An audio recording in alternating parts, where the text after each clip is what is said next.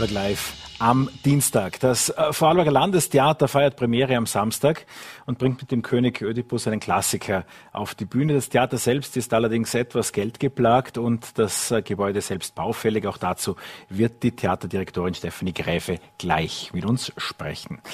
Alten Elektrogeräten neues Leben einhauchen, das will der Gemeindeverband gemeinsam mit der Caritas. Auf welche Schätze in ihrem Keller es die Verantwortlichen abgesehen haben, das klären wir gleich. Zuvor soll sich aber alles um den sogenannten Booster-Shot drehen. Diese dritte Impfung, die für manch einen als Überraschung gekommen ist, weil wir dachten ja, dass nach der zweiten Impfung sich die Pandemie beenden ließe und nun doch auch in Vorarlberg startet. Ab dem heutigen Tag gibt es mehr Informationen zum Thema dritte Impfung gegen Corona und ich freue mich sehr, dass Gesundheitslandesrätin Martina Rüscher bei uns im Studio ist. Einen schönen guten Abend, Frau Landesrätin. Guten Abend und danke für die Einladung.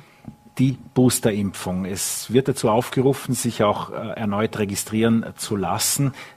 Beginnt alles wieder von vorn? Ja, das könnte man so sagen. Wir wissen mittlerweile, dass der Impfschutz mit der Zeit abnimmt und es gibt klare Empfehlungen vom Nationalen Impfgremium, wann diese dritte Impfung erfolgen sollte, diese Auffrischungsimpfung. Und hier gibt es entweder die Frist sechs bis neun Monate nach dem zweiten Stich oder neun bis zwölf Monate, je nachdem, in welche Kategorie man fällt. Aber innerhalb eines Jahres sollte diese Auffrischungsimpfung jedenfalls erfolgen, denn nach zwölf Monaten wird der grüne Pass wieder rot.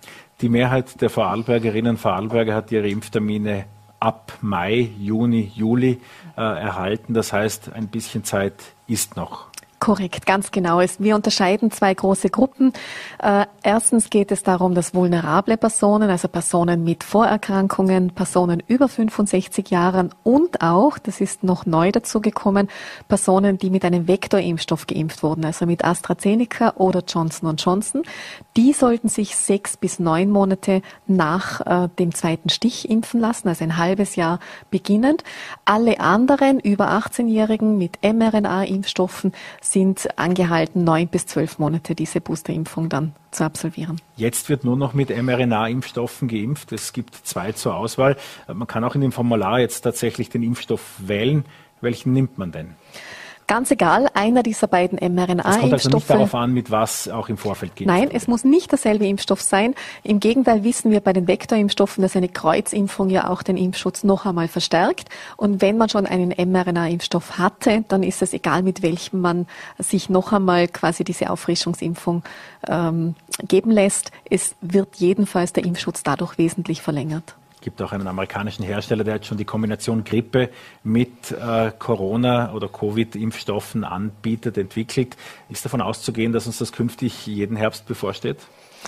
Ja, das ist eine Frage, die wir sehr oft gestellt bekommen, aber noch nicht abschließend beantworten können. Wir wissen nur, dass nach der Auffrischungsimpfung der Impfschutz jetzt wieder für dreihundertsechzig Tage, also ein Jahr, freigegeben wird, auch mit den rechtlichen Grundlagen dahinter gelegt.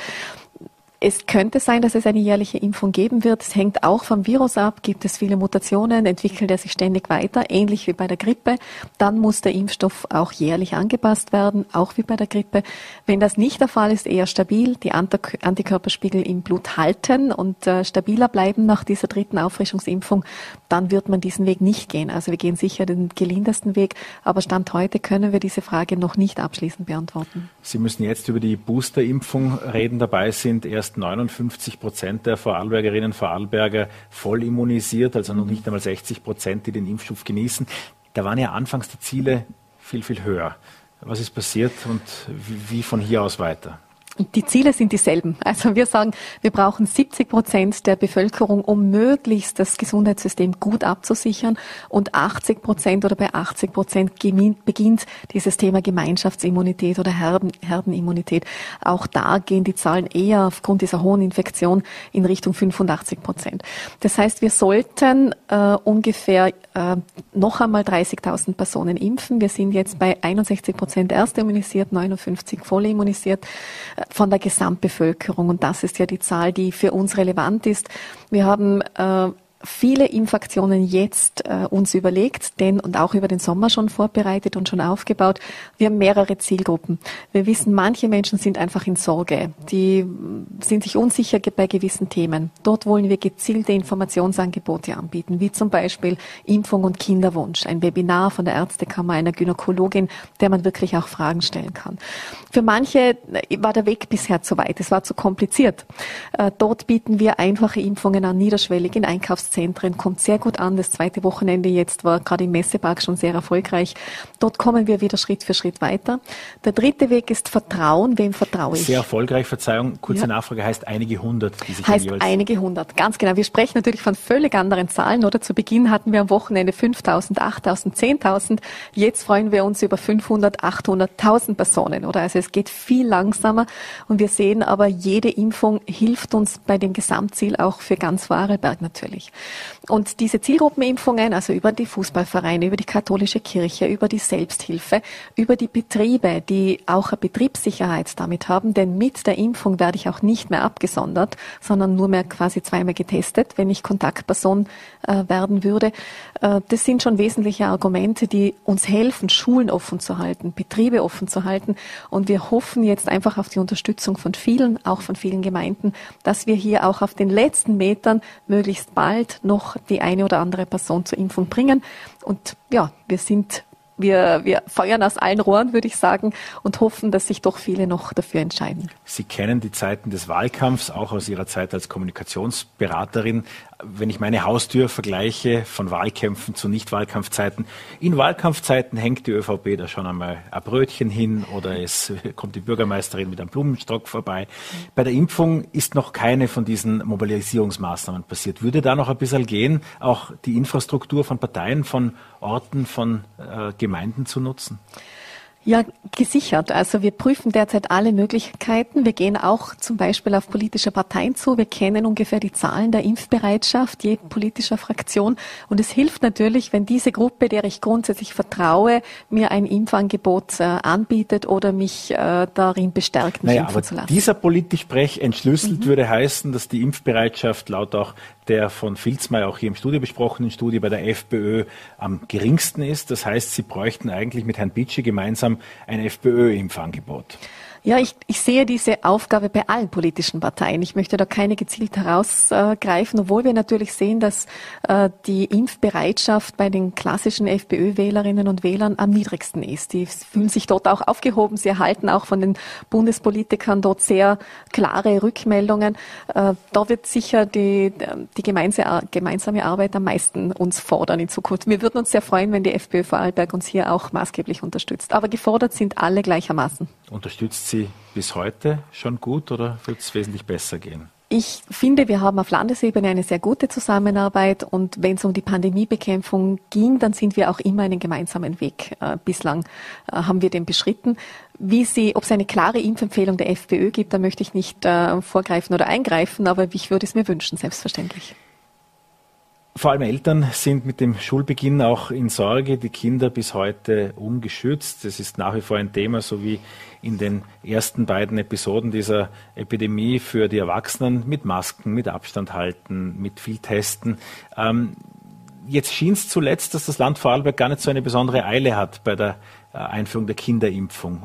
Woran hapert's? Wer ist nicht ganz überzeugt? Wie ist die weitere Vorgehensweise? Also zuallererst fehlt uns ja noch diese nationale oder übernationale Zulassung von der E M A für alle europäischen Staaten. Das würden wir jedenfalls abwarten für den Kinderimpfstoff der sechs- bis zwölfjährigen. Dann braucht es eine nationale Impf- äh, oder eine Entscheidung oder eine Empfehlung des nationalen Impfgremiums. Und dann werden auch wir uns als Land dem widmen. Wir werden aber keinen Schnellschuss bei Kindern absolvieren. Wir sind hier vorsichtig, keine Frage. Äh, aber wenn alle entsprechenden Gremien uns diesen Weg empfehlen, dann werden wir das auch im äh, Schritt gleich wie alle anderen Bundesländer gesichert gehen. Wir haben eingangs über die Drittimpfungen gesprochen. Von wie viel Prozent gehen Sie denn aus, die sich, nachdem schon bei der zweiten Impfung, zwar in Vorarlberg ein sehr geringer, aber doch ein leichter Abfall von ein, zwei Prozent zu sehen ist, wie viel gehen Sie aus, dass sich die dritte Impfung geben lassen?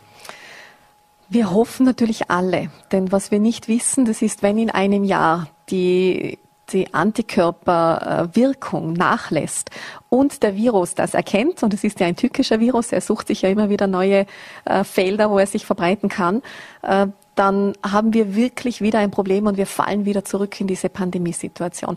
Das heißt, wir wissen im Moment, es braucht noch viele Erstimmunisierungen und es braucht dann in Folge auch wieder diese Auffrischungsimpfung, um wirklich diese große Immunität in der Gesamtbevölkerung sicherstellen zu können. Es wird uns wieder ein Mix wahrscheinlich erwarten. Wir müssen die Menschen überzeugen, dass es um den eigenen Schutz geht. Wir müssen etwas Aufklärungsarbeit leisten, was den Antikörpertest angeht, weil manche denken, ich mache dann einen Antikörpertest, wenn dort Ja herauskommt, dann warte ich damit noch. Das ist nicht so, weil dieser Antikörpertest ja nur eine Momentaufnahme darstellt, aber eben nicht darstellt, wie lange dieser Schutz noch hält. Und es braucht auch den rechtlichen Druck, und der ist auch gegeben, wenn nach zwölf Monaten, nach dreihundertsechzig Tagen der grüne Pass wieder rot wird. Also diese Dinge hoffe ich gemeinsam ineinandergreifend, dass viele dazu bewegen werden, diese Auffrischungsimpfung sich wirklich auch wieder verabreichen zu lassen. Hand aufs Herz, gab es in den vergangenen Monaten ab und zu die Situation, wo Sie sich dachten, in der einen oder anderen Berufsgruppe, eine Impfpflicht, eigentlich bräuchte man eine Impfpflicht? Also ich bin da persönlich etwas zurückhaltend. Wir haben das für den Gesundheits- und Sozialbereich eingeführt, für alle Neuanstellungen, weil wir dort sehen, da haben wir sehr viele vulnerable Gruppen. Also da sind Menschen mit Erkrankungen, auch wenn ich mir das Bein breche, ist mein Immunsystem angegriffen, der Körper muss schon hart arbeiten. Wenn ich mich im Spital infiziere an, an Covid, weil Mitarbeitende nicht geimpft sind, äh, dann wäre das äh, also wirklich eine äh, gravierende Maßnahme. Darum haben wir uns dafür entschieden, auch in der, im gesamten Pflegebereich, im Sozialbereich, Menschen mit Behinderungen, für Neueinstellungen. Für bestehendes Personal. Wir haben gerade in den Spitälern eine enorm hohe Durchimpfungsrate. Wir sind über, über neunzig Prozent, was mich sehr freut. Man sieht auch, dass die Menschen, die dort arbeiten, gesehen haben, was passiert. Oder wie, wie geht es jemandem, der auf der Intensivstation liegt? Äh, ich würde mir in vielen Berufsgruppen eine höhere Durchimpfungsrate wünschen, insbesondere aber bei der Elementarpädagogik, wenn ich Sie ansprechen darf, äh, weil Sie natürlich selbst einem hohen Risiko ausgesetzt sind. Sie sind mit vielen Kindern täglich äh, beisammen äh, und Sie sind natürlich auch Personen, die das selber wieder in die Gruppe tragen können. Also das wäre ein großes Ziel, gilt aber eigentlich für alle Berufsgruppen, die viel Kundenkontakt haben. Ähm, Im Schluss hilft die Impfung einem selbst, sie hilft dem nahen Umfeld und sie hilft natürlich auch der Gesamtbevölkerung. Je mehr sich impfen lassen, desto weniger gravierende, einschneidende Maßnahmen müssen wir setzen, um dafür zu sorgen, dass am Schluss die Intensivstationen noch freie Betten haben. Also konkret die Kindergärten angesprochen. Kindergärten und Kinderbetreuungseinrichtungen. Es gab zuletzt einige Überraschungen bei der Maskenpflicht. Man muss auch alle zehn Minuten wieder in die Nachrichtenagentur zu schauen, um zu wissen, ob jetzt in der Kirche eine F F P zwei Maske notwendig ist oder ob im Handel für Ungeimpfte eine F F P zwei Maske notwendig ist. Glauben Sie, dass sich die Menschen noch auskennen? Ja, bei dieser Maske, glaube ich, ist eines klar zu sagen. Wir haben grundsätzlich gar nicht verstanden, dass man vor dem Sommer wieder zurück ist auf den Mund-Nasen-Schutz. Ich glaube, die Menschen, sie haben sich an die F F P zwei Maske gewöhnt und wir hätten davon nicht abweichen sollen, da müssten wir jetzt auch nicht wieder zurück. Das heißt, überall, wo bisher ein Mund-Nasen-Schutz vorgeschrieben war, ist es jetzt F F P zwei. Das macht es eigentlich einfacher. Also vergessen Sie den Mund-Nasen-Schutz, tragen Sie wieder eine F F P zwei Maske. Dass Ungeimpfte besonders zu schützen sind, weil sie ein hohes Risiko eines schweren Verlaufs haben, ist nachvollziehbar. Ich bitte auch viele Geimpfte, die Maske im Handel zu tragen. Erstens ist es dann nicht so sehr dieses Stigmatisierende. Ich werde auch selbst eine Maske tragen, bin natürlich geimpft. Äh, um ja, aber dazu Sie sind da einiges gewöhnt. Sie sind auch die Einzige gewesen, wenn ich das Publikum richtig gesehen habe, die bei der Eröffnung der Bregenzer Festspiele eine Maske trug. Eine der wenigen, ja, das stimmt. Und das würde ich mir eben genau wünschen, dass wir das äh, beibehalten, weil wir haben gesehen, das hat uns in vielen Erkrankungen geholfen. Also wir hatten fast keine Grippefälle letztes Jahr. Und es hat auch vielen Menschen das Leben gerettet. Also die Maske ist eigentlich ein sehr guter Schutz für uns und für andere.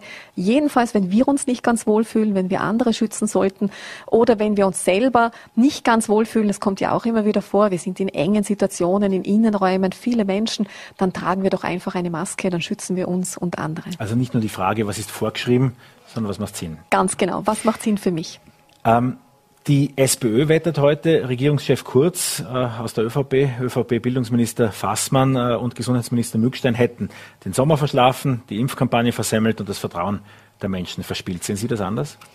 Das sehe ich anders, vielleicht weil ich tiefer drin bin und sehe, was über den Sommer geleistet wurde, vorbereitet wurde, gearbeitet wurde, um einen guten Schulstart zu ermöglichen, äh, um die Impfkampagne hochzufahren. Wir haben auch gesehen, wie schwer es war, im Sommer die Menschen wieder zur Impfung zu bringen. Viele waren selbst weg, waren im Urlaub. Die Zahlen sind zurückgegangen. Auch die Impfärztinnen und Ärzte haben einen Urlaub wirklich verdient.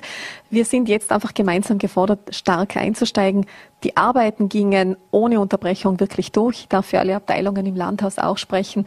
Dort haben wir einen sehr tiefen Einblick. Ich glaube, wir sind gut vorbereitet. Wir gehen jetzt einen gelinderen Weg. Wir setzen Maßnahmen, wenn die Zahlen auf den Intensivstationen steigen.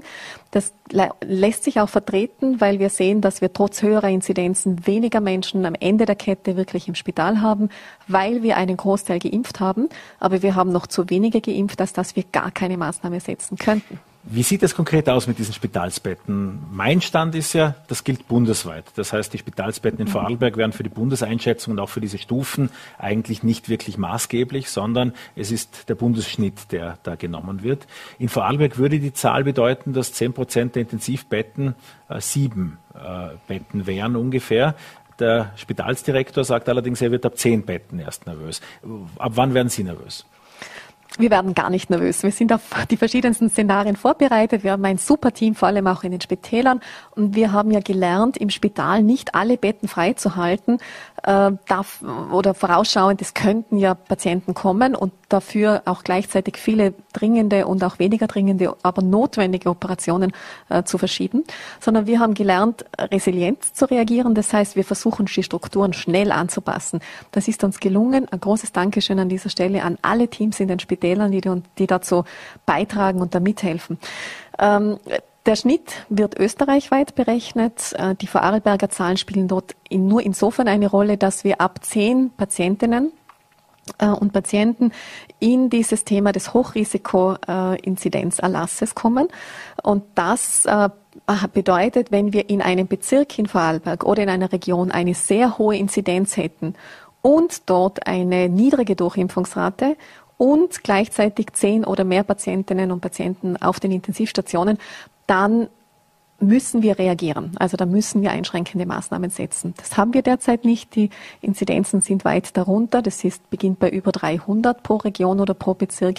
Aber es ist auch eine Grundlage für uns, dass wir reagieren können. Vor allem würde da gesamthaft gesehen von den Betten oder wäre das wieder in hohen Empfehlungen? Nein, die Betten werden gesamthaft über ganz Vorarlberg gesehen, so wie wir auch bei den zweihundert, dreihundert, vierhunderter Schritten Gesamtösterreich nur betrachten. Da, wo es ein Notspital eingerichtet gab und wo vor gar nicht allzu langer Zeit noch viele Vorarlberger sich haben impfen lassen, da war kürzlich die Dornbirner Messe. Vor einem Jahr die große Frage, kann man eine Messe sicher veranstalten? Es war eine der ersten äh, Messen und mit an die zehntausend Besucher damals oder elf, knapp zwölftausend Besuchern waren es nahezu mehr Aussteller als Besucher. Das war in diesem Jahr anders mit fünfunddreißigtausend Besuchern. Einige Tage sind vergangen. Können Sie jetzt sagen, ob die Messe sicher war oder sind da erste Ansteckungen zu verzeichnen? Aus unserer Sicht war die Messe sicher. Es war ein sehr gutes Präventionskonzept und wir ermutigen auch alle, die Veranstaltungen planen, diese auch wirklich zu planen und umzusetzen. Ich möchte explizit auch an Vereine zum Beispiel appellieren, an Unternehmen. Wir müssen auch schauen, dass das soziale Leben wieder in Gang kommt, dass auch das Wirtschaftsleben wieder in Gang kommt. Das ist notwendig und am Ende der Kette auch zur Finanzierung unseres Gesundheitswesens. Also das muss alles wieder in Schwung kommen. Natürlich auch zum, im, im Bereich der psychischen und sozialen Gesundheit. Wir, wenn es ein gutes Präventionskonzept gibt, wenn die drei G Regel hält, wenn es eine Registrierung gibt, dann sollen äh, und dürfen die Veranstaltungen auch wieder durchgeführt werden. Wunderbar. Gesundheitslandesrätin Martina Rüscher war das bei Vorarlberg Live. Vielen Dank für den Besuch im Studio. Danke für die Einladung. Gerne. Sie ist seit drei Jahren in Vorarlberg am Vorarlberger Landestheater als Intendantin. Sie äh, feiert dieser Premiere allerdings besonders entgegen. Es ist nämlich ein Wochenende der Premieren, erst am Samstag Ödipus und am Sonntag eine öfters verschobene und lang erwartete Premiere, über die wir auch gleich sprechen wollen. Von den Proben hat sich die Intendantin gelöst. Ich freue mich sehr, dass Sie da sind. Guten Abend, Stephanie Gräfe. Guten Abend. Vielen herzlichen Dank für die Einladung. Ich freue mich auch sehr, hier zu sein. Ja, dann schauen wir mal, mal jetzt schon. Dann schauen wir mal, was wir für Gesprächsthemen finden. Lassen Sie uns doch zunächst über generelle Themen äh, sprechen und nicht über die bevorstehende Premiere. Das Landestheater braucht Aufmerksamkeit äh, und zwar auch in finanzieller Hinsicht, auch in baulicher Hinsicht in weiterer Folge. Kurzversion. Das Land sagt, das Gebäude gehört der Stadt. Die Stadt hat bisher immer gern auch aufs Land verwiesen. Wie stehen Sie zwischen den Stühlen? Also da gibt es mittlerweile ja erfreuliche Entwicklungen, was das betrifft. Äh, Frau Schöbi-Fink hat sich da sehr engagiert und ist in Gespräche getreten, auch mit Michael Ritsch, dem Bürgermeister von Bregenz. Und da ist tatsächlich jetzt eine deutliche Bewegung. Ähm, sowohl Stadt als auch Land haben jetzt im Moment signalisiert, dass diese Sanierung gemeinsam durchgeführt wird. Also mit Mitteln von äh, Stadt Bregenz, Land vor Arlberg soll es jetzt stattfinden. Wir sind jetzt in einer Phase der Vorplanung. Also es gibt dafür ein Gutachten und ähm, es ist jetzt der ähm, Architekt auch mit eingebunden, der damals in den neunzigern das äh, Landestheater saniert hat, der Herr Kues, und der ist jetzt mit so einem Vorprojekt beschäftigt und wir sind gerade extrem zuversichtlich, dass es tatsächlich zu der Sanierung kommen wird. Es ist ja schon ein Vierteljahrhundert her, dass es die letzte Sanierung gab und natürlich ist es ein tolles Zeichen, jetzt zu sagen, okay, wir investieren investieren jetzt ins nächste Vierteljahrhundert. Was wäre Ihr Wunschzettel, wenn Sie durchs Haus gehen? Gibt es da einmal, einmal, einmal etwas hübscher bitte oder, oder gibt es da spezielle Punkte, bei denen Sie also sagen, ein Haus äh, von heute muss dieses und jenes können? Also tatsächlich etwas hübscher haben wir ja schon zweitausendachtzehn bekommen, als ich gekommen bin, weil das habe ich schon vor der Findungskommission gesagt. Mein Wunsch wäre, dass das Foyer und das Theater, das Teecafé ähm, ein bisschen verschönert werden. Und das hat tatsächlich schon zweitausendachtzehn stattgefunden, das ist etwas hübscher. Jetzt geht es um einen Mix aus verschiedenen Maßnahmen. Also es gibt einfach Dinge, so eine Bühnentechnik ist halt nach einem Vierteljahrhundert zum Teil marode. Also unser Schnürboden, das Inspizientenpult, ähm, das ist halt alles nicht im besten Zustand. Es gibt immer wieder Ausfälle zwischen äh, in Vorstellungen. Also auch die ähm, Bregenzer Festspiele, die Gäste vom Deutschen Theater haben das auch erfahren. Die mussten dann auch mal eine Generalprobe verspätet anfangen und mit Funkgeräten fahren, weil das Inspizientenpult gerade wieder aussetzte. Also diese Dinge sind einfach schlicht nicht mehr in Ordnung. Es müssen neue Verkabelungen gelegt werden. Der Schnürboden muss repariert und auf einen heutigen Stand der Technik gebracht werden. Also das sind die technischen Dinge, die einfach zu reparieren sind, weil sie sonst früher oder später ausfallen. Dann gibt es noch das, ähm, äh, die Situation der Beleuchtung. Ähm, sie müssen sich vorstellen, also wir wissen ja alle, dass die Glühbirne eigentlich nicht mehr so beliebt ist, also sprich seit zweitausendachtzehn E U-weit verboten. Das heißt, wir müssen unsere komplette Leucht- Beleuchtungsanlage umstellen. Also jetzt mal ganz vereinfacht gesagt, wir leuchten aktuell noch mit Glühbirnen, kann man sagen. Also diese ganzen L E D-Scheinwerfer, die da anzuschaffen sind, es ist eine komplette Erneuerung, sowohl im Haus, im Zuschauerbereich, als auch auf der Bühne. Das ist natürlich unter Nachhaltigkeitsgesichtspunkten und Vorarlberg legt ja Wert darauf, auch ein, ein nachhaltiges Land zu sein und hier saubere Energie zu produzieren. Es ist natürlich unter Nachhaltigkeitsgesichtspunkten auch ein dringender Punkt, dass wir unseren C O zwei Fußabdruck ein bisschen verbessern. Gleichzeitig ist Ihr Budget, als ich das letzte Mal nachgesehen habe, für zweitausendeinundzwanzig ungefähr hundertfünfzigtausend Euro gekürzt worden. Das ist leider im Rahmen der Pandemie passiert. Wir haben diese Kürzung bekommen und äh, dass die gesamten Kulturhäuser, die K U G E S, die Kulturhäuser des Landes Vorarlberg, haben die Kürzung bekommen und ähm, wir hoffen eben im Moment noch, dass es nicht von Dauer sein wird, sondern dass wir äh, in Zukunft dann irgendwann wieder auf den alten Stand kommen. Was geht nicht mehr? Wir haben, wir haben aufgrund der Kürzungen haben wir, also das sind jetzt also so planerische Dinge. Also wir müssen natürlich einen Mix finden, wie wir Geld einsparen, ohne aber, dass es allzu sehr zu Lasten der Kunst und des Publikums ist. Also wir haben zum Beispiel ähm, auf einen Ensuite-Betrieb umgestellt. Also wir spielen nicht mehr zwei verschiedene Stücke immer abwechselnd, sondern wir spielen die Stücke am Stück ab. Das spart unglaubliches, äh, unglaublich viel personelle Ressourcen natürlich, dass wir weniger hin und her bauen müssen. Ähm, wir haben eine Ensemblestelle gestrichen, dann haben wir auch so Kleinigkeiten gemacht. Wir drucken zum Beispiel keine Programmhefte mehr, sondern man kann sich die jetzt als P D F auf unserer Website runterladen. Also da gibt es schon, also so, also es ist eine verschiedene, so ein Paket an Maßnahmen, von dem wir halt eben hoffen, dass es für das Publikum nicht allzu schmerzhaft ist. Ich möchte mit einem Bild vom alten Theater-L K W, der vor dem Theater steht, äh, sie etwas herausfordern. Dass äh, viele Bühnen nicht. in Vorarlberg sind ja auch genau auf diesen L K W hingebaut, nämlich dass man den in die Höhe fahren kann und direkt ja. auf die Hinterbühne ausladen kann. Ähm, inwieweit wollen Sie, können Sie das Theater aus Bregenz hinaus auch wieder ins Land bringen? Das ist tatsächlich die, also auch die Strategie, die wir uns für dieses Renovierungsjahr erträumen. Äh, weil, wenn wir, wenn das Haus saniert wird, ist es naturgemäß geschlossen. Äh, und ähm, unsere Idee, die wir da entwickelt haben, ist, dass wir in diesem Jahr, dass wir das tatsächlich als Chance nehmen, im ganzen Land präsent zu sein. Also es gibt schon konkrete Projekte, die ähm, ich überlegt habe, die man dann in Feldkirch, in Bludenz, in Dornbirn an verschiedenen Orten spielen könnte. Weil natürlich ist das eine etwas merkwürdige Situation. Wir sind das Vorarlberger Landestheater. Aber wir spielen halt überwiegend in Bregenz tatsächlich. Und unser Wunsch ist es eben auch stärker im Land präsent zu sein. Das funktioniert schon durch Kooperationen. Also ich mache jetzt zum Beispiel eine Kooperation mit dem Theater am Saumarkt und, de, und Literatur vor Arlberg. Wir machen so ein gemeinsames Projekt zum Jubiläum des Annenaltars und spielen dann im Dom in Feldkirch. Wir ähm, sind mit kleineren Stücken, sind wir durchaus im Land präsent, äh, spielen an verschiedenen Orten. Im Saumarkt sind wir regelmäßig, in Lustenau, in Bietzau.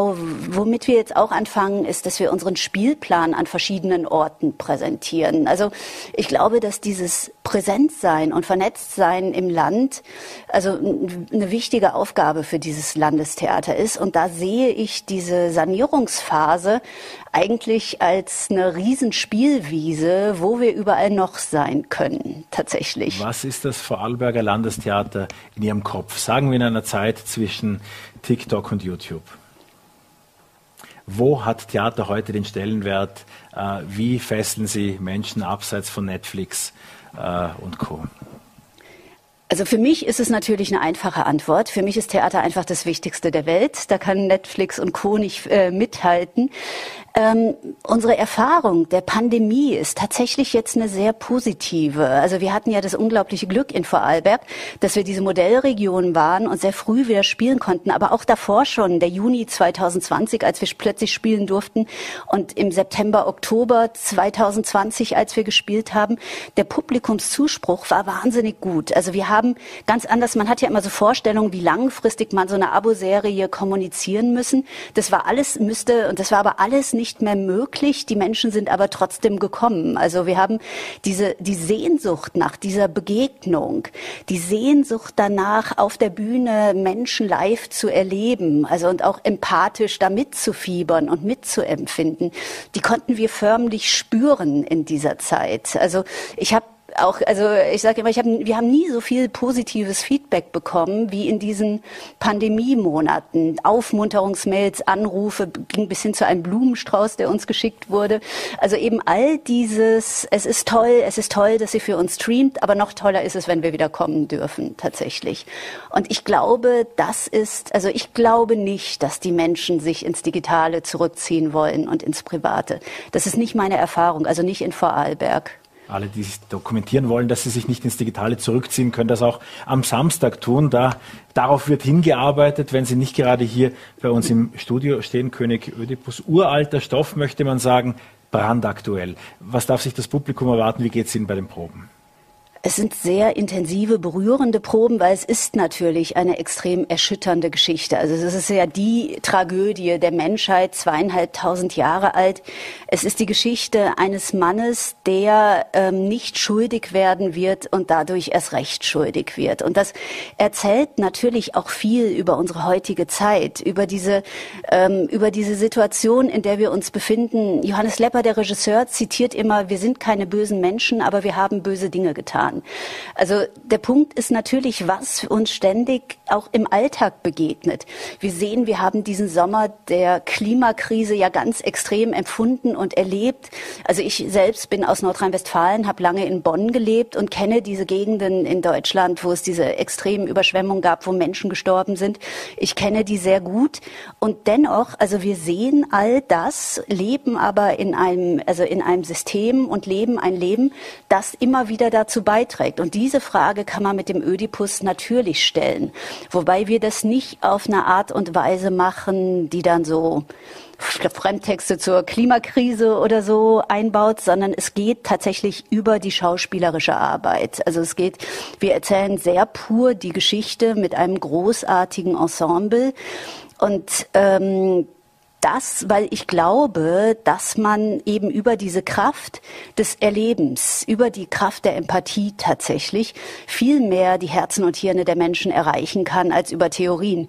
Ich habe immer gesagt, wenn das halt so anfing, also natürlich kann man so, wenn man was zur Arbeitslosigkeit erzählen will, kann man Projekte machen, wo man in irgendwelchen Arbeitsämtern mit ähm, also Headsets oder so im Flur rumsitzt und irgendwas erlebt. Aber wenn man eine tolle Inszenierung vom Tod eines Handlungsreisenden macht, wo die Menschen wirklich mitfühlen mit dieser Geschichte, erreicht das viel mehr äh, die, also die Herzen der Menschen. Und das, ich bin sehr davon überzeugt, dass uns das mit dem Ödipus gelingt. Sie leben seit drei Jahren hier am Bodensee, wenn Sie die Gesellschaft, die Menschen in Krisen und außerhalb Krisenzeiten auch beobachten. Zu welchen Themen bräuchten wir in Vorarlberg mehr Diskurs? Ich glaube, wir brauchen sicherlich mehr Diskurs zur ähm, sozialen Lage und Gerechtigkeit. Also mir scheint es schon ein Punkt in Vorarlberg zu sein, dass die Gefahr besteht, dass wir über diesen Wohlstand, also ich komme ja aus dem Ruhrgebiet, äh, da ist tatsächlich eine andere Lebensrealität auch im Alltag sichtbar.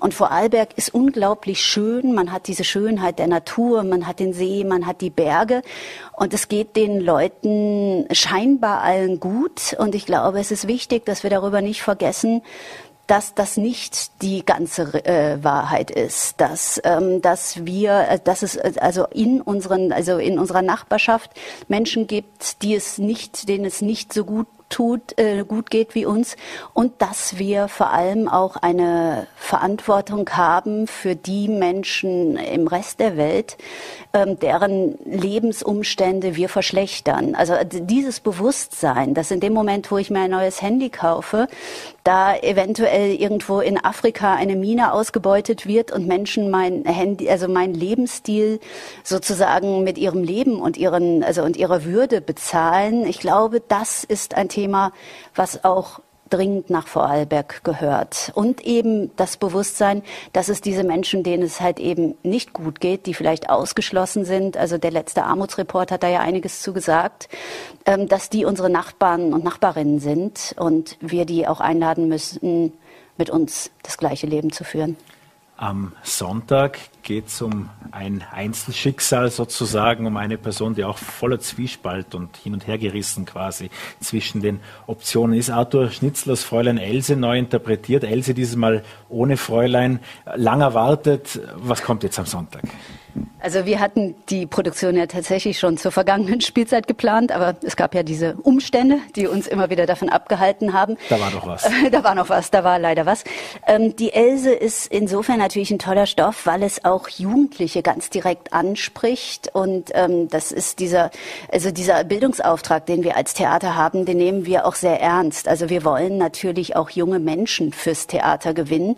Und das, dieser Stoff geht halt mitten in deren Lebenswirklichkeit. Also die Else ist bei Thomas Arzt keine zwanzigjährige, sondern ein fünfzehnjähriges Mädchen, das aber vor ähnlichen Konflikten steht wie Schnitzlers Else, nämlich wie weit ist sie bereit zu gehen, um ihrer Familie zu helfen, ist aber dabei auch eine ganz moderne, modernes junges Mädchen, junge Frau, die sich halt ständig auch ausprobieren möchte, also die ihren Körper entdeckt, ihre Sexualität entdeckt, also ihre Wirkung auf Männer entdeckt. Und also es ist halt eben das Spiel, was äh, Else spielt, ist auch eine Zeit lang ein Spiel mit dem Feuer, was ihr aber dann entgleitet. Und das Besondere an dieser Inszenierung ist, wir haben die Else sozusagen gedoppelt. Ähm, wir haben der Schauspielerin Maria Lisa Huber eine Tänzerin an die Seite gestellt, die Vorarlbergerin Sylvia Salzmann, deren Arbeit ich halt hier in Vorarlberg kennengelernt habe und sehr geschätzt habe, weil es auch ein großes Thema ist, wie ist eigentlich mein Verhältnis zum Körper. Also das ist für Else natürlich wie für viele junge Frauen und Männer in diesem Alter natürlich ein zentrales Thema. Wo finde ich mich da ein?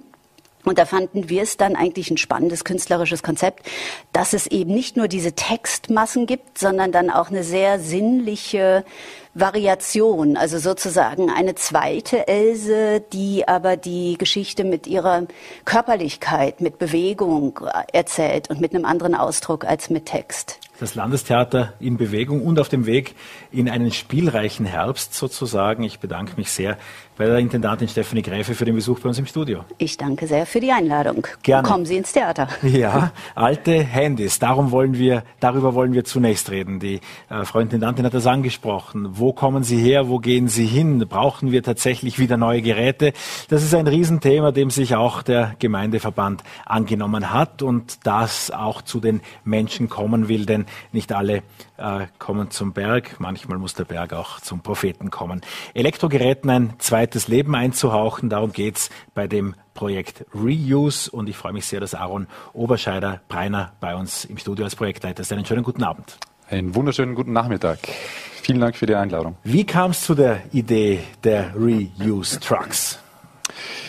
Äh, ja, grundsätzlich es ist keine neue Idee. Ähm, wir sind bereits seit zweitausenddreizehn, wenn nicht sogar schon länger, mit der Caritas äh, in Kontakt mit dem Thema Reuse.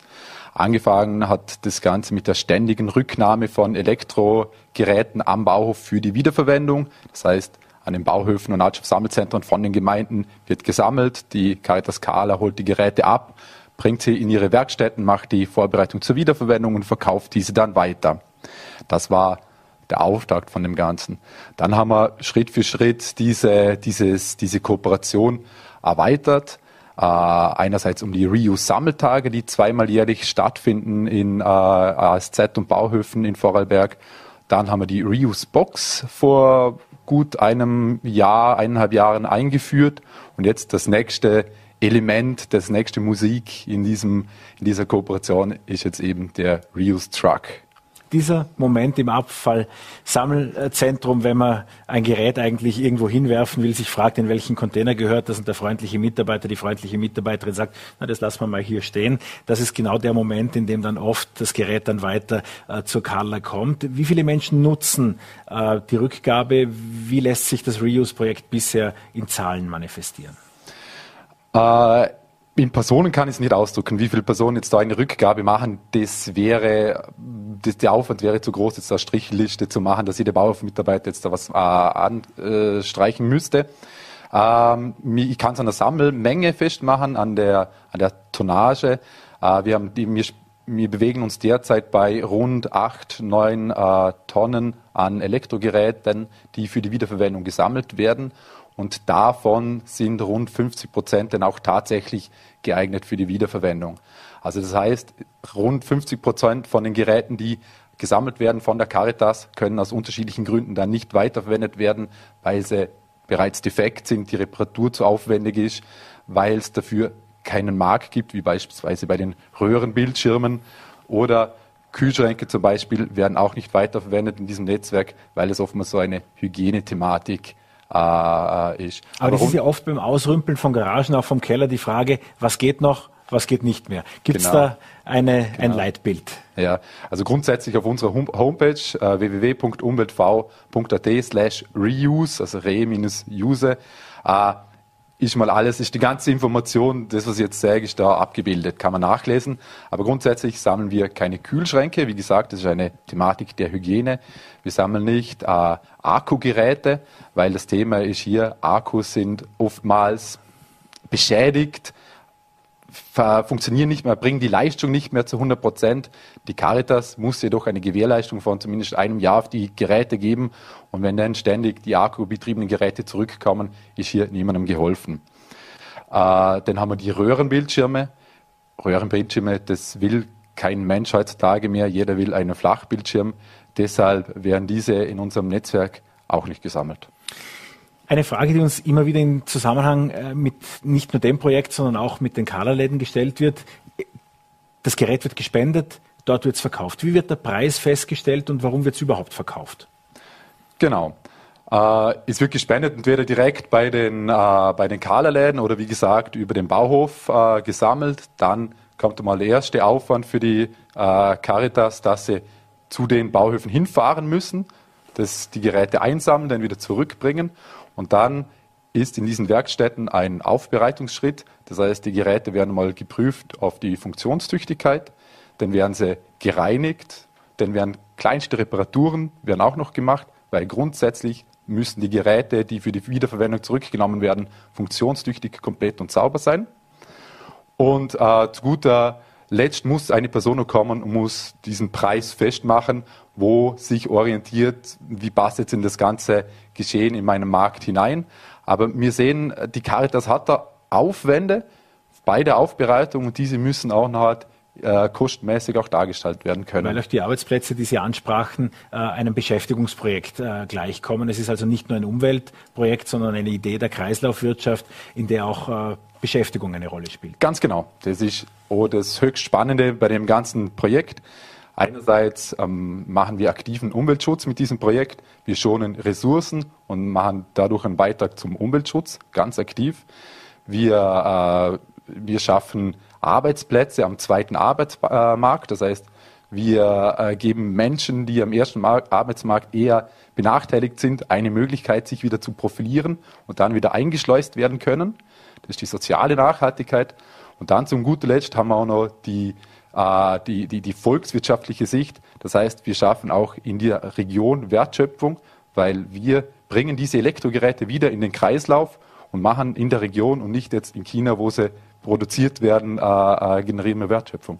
Mit Ganz spannend. Sammelwagen, ja. Mit diesem Reuse-Truck ja. sind Sie auch in den kommenden Tagen in unterschiedlichen Gemeinden in Vorarlberg unterwegs. Es lohnt sich also, sich zu informieren, wo der Truck jeweils Halt macht und genau. Man kann die Dinge einfach dahin bringen. Ganz genau. Also äh, tatsächlich heute war der erste Tag, heute war der Auftakt. Wir waren heute Vormittag am Wochenmarkt in Bregenz und am Nachmittag waren wir in der Gemeinde Kendelbach. Äh, und so geht es jetzt Schlag auf Schlag weiter. Wir wollen in den nächsten äh, zwei Monaten in allen Gemeinden zumindest einmal sein. In den größeren Gemeinden werden wir öfters sein. Und da steht im Vordergrund, äh, dass wir die Die, Ab die Abgabe von den wiederverwendbaren Geräten den Bürgerinnen und Bürgern noch bequemer machen. Das heißt, sie können tatsächlich dort diese Geräte abgeben. Äh, und äh, wir bieten außerdem noch die Möglichkeit an, wenn jetzt jemand eine Waschmaschine oder einen, einen Trockner oder irgendein schweres Gerät zu Hause hat, dass dieses Gerät dann auch beim Bürger, bei der Bürgerin zu Hause abgeholt wird. Dazu braucht es aber etwas eine, eine Vorlaufzeit und eine Anmeldung. Viele spannende, sehr nützliche Informationen. Aaron Oberscheider-Preiner war das vom Vorarlberger Gemeindeverband. Vielen Dank für den Besuch bei uns im Studio. Vielen Dank für die Einladung. Und das war's auch schon für den heutigen Abend mit Vorarlberg Live. Schön, dass Sie dabei waren. Sie sehen uns morgen wieder um siebzehn Uhr hier auf Voller T V N A T und Ländle T V.